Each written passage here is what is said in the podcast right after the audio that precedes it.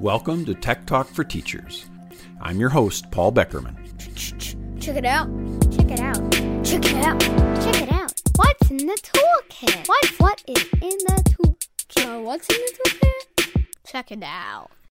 The topic of today's episode is managing emails. It seems like email is at once both a curse and a godsend. It allows us to quickly shoot off important messages without needing to run down the hall and speak to somebody in person, after you actually found them, of course. It also provides a really nice record of correspondence when you need to go back and find that web address or that person's name. At the same time, the sheer number of emails we receive in a day can be crushing. It can take an entire prep period just to go through the inbox, separate the junk from the important content, and maybe even respond to a couple of the most pressing messages.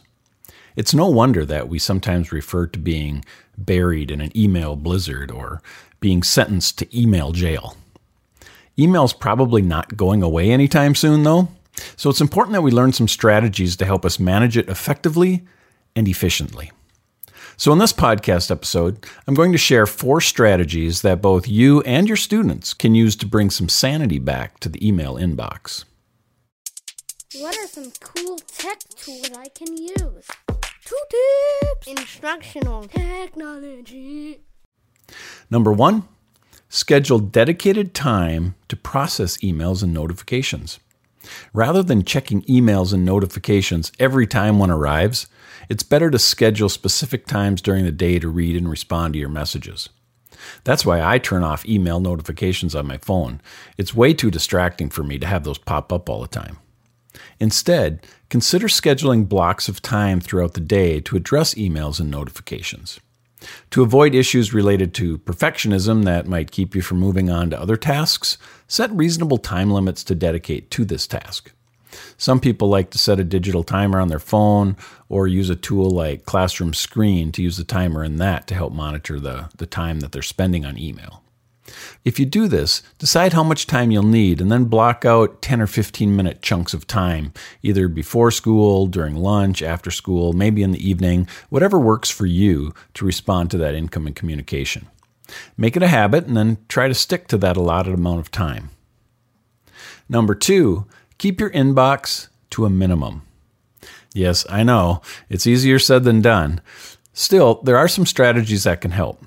One strategy is to respond to the quick ones right away. Get them off your list. If it's quick, but you really don't want to go into it until later, you can also take advantage of the delay send option available in many email platforms. In Gmail, it's really convenient. It's on the drop down arrow right on the send button. Pick your delay send time and date, and then click send. It won't actually go until the designated time that you picked. If you receive a complicated email that will take a while to process, then it's probably a good idea to send a really quick reply that you received the message and you'll respond to it within a certain amount of time, maybe 24 hours. This will reduce the number of follow up messages that you get asking if you got the first message. For less urgent emails that will take some time, consider adding them to a to do task list. Maybe they're not urgent, but they're going to take a while. You can then use digital tools like Google Keep, Taskade, or digital sticky notes to create and manage task lists. You can also use email snooze or flag features to remind yourself to get back to it later. Gmail has a snooze option, and Outlook allows you to flag messages for follow up. One of my favorite strategies is to label, file, or archive messages that I want to keep for reference, but I also don't want filling up my inbox. Almost all email programs let you create labels or folders, and then you can tag those emails or move them into the folders for future reference. They're still there, but they're out of sight, which can really help calm the anxiety of seeing 300 messages or more sitting in your inbox. As a digital learning specialist, I once saw a teacher with over 100,000 emails. She literally had never deleted or filed a single one. Now, for me, that's really overwhelming. And it was getting to her as well. She asked me to help her clean that out. And of course, the cleanest way to keep your inbox to a manageable level is to delete any emails you no longer need. If your inbox is like mine, at least 75% of the messages are junk mail or spam. The first thing I do is scan through and delete those. That helps me see the important emails that were hiding in the mess. Of course, sometimes important emails can go to your spam folder as well, so you probably want to check that every so often. But spam filters really do a pretty good job of helping to reduce the junk mail. Number three, automate the process. Almost all email systems allow you to set up filter rules. Some, like Gmail, allow you to turn on automatic categories for primary inbox, social media email, and promotions or junk mail. It's not for everyone, but personally, I love this setup. Nearly all the junk mail goes straight to either the social or the promotion tab. I keep my view set on the main inbox and then check the other two maybe once per week. It really helps reduce the clutter.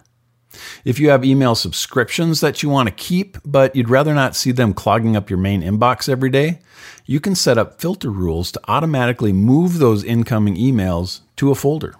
This is really slick for subscriptions like listservs, where you want to stay informed, but on your schedule.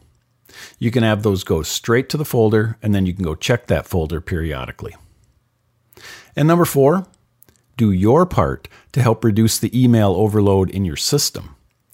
Before you click send, ask yourself is this email really necessary? Be especially aware of this if you're sending to a large email group. Does everyone in that group really need this message? If not, maybe it's better not to send it. Also, avoid using the reply all unless you really believe everyone needs to read that message. One of my favorites is when composing your email, include a clear and descriptive subject line. Recipients should be able to tell the content of your email just at a glance. At my previous school, we came up with a code system.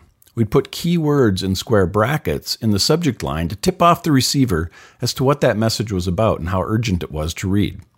For example, we'd use words like please reply, urgent, due Friday, for reference only and action required, to give the message context and also a degree of urgency. If it said due Friday and I got it Monday, I'd know I wouldn't have to look at it maybe till Wednesday or Thursday. When writing the message itself, of course, keep it as short as possible. People will appreciate you for it. How do I use How do I use this? Integration inspiration. Integration ideas. As a bonus tip, you might consider using something like ChatGPT or another AI tool to help you compose your messages. I've had colleagues who swear it saved them hours. They'd provide the critical details and then ask the chatbot to compose an email for them. With a little revision and tweaking, they had their message. Microsoft Outlook is even building ChatGPT right into the program for ease of access. Even without ChatGPT, the predictive text suggestions you get in programs like Gmail can really save you time. The little phrase pops up in gray, you hit tab, and there it is. While these tips might not get you fully released from email jail, they can help. And as valuable as time is in our busy days, every little bit helps. To learn more about today's topic and explore other free resources, visit avidopenaccess.org. I'd especially encourage you to check out the article titled Manage Your Communication Emails and Notifications. And of course, be sure to join Rena Winston and me every Wednesday for our full length podcast, Unpacking Education, where we are joined by exceptional guests and explore education topics that are important to you. Thanks for listening, take care, and thanks for all you do.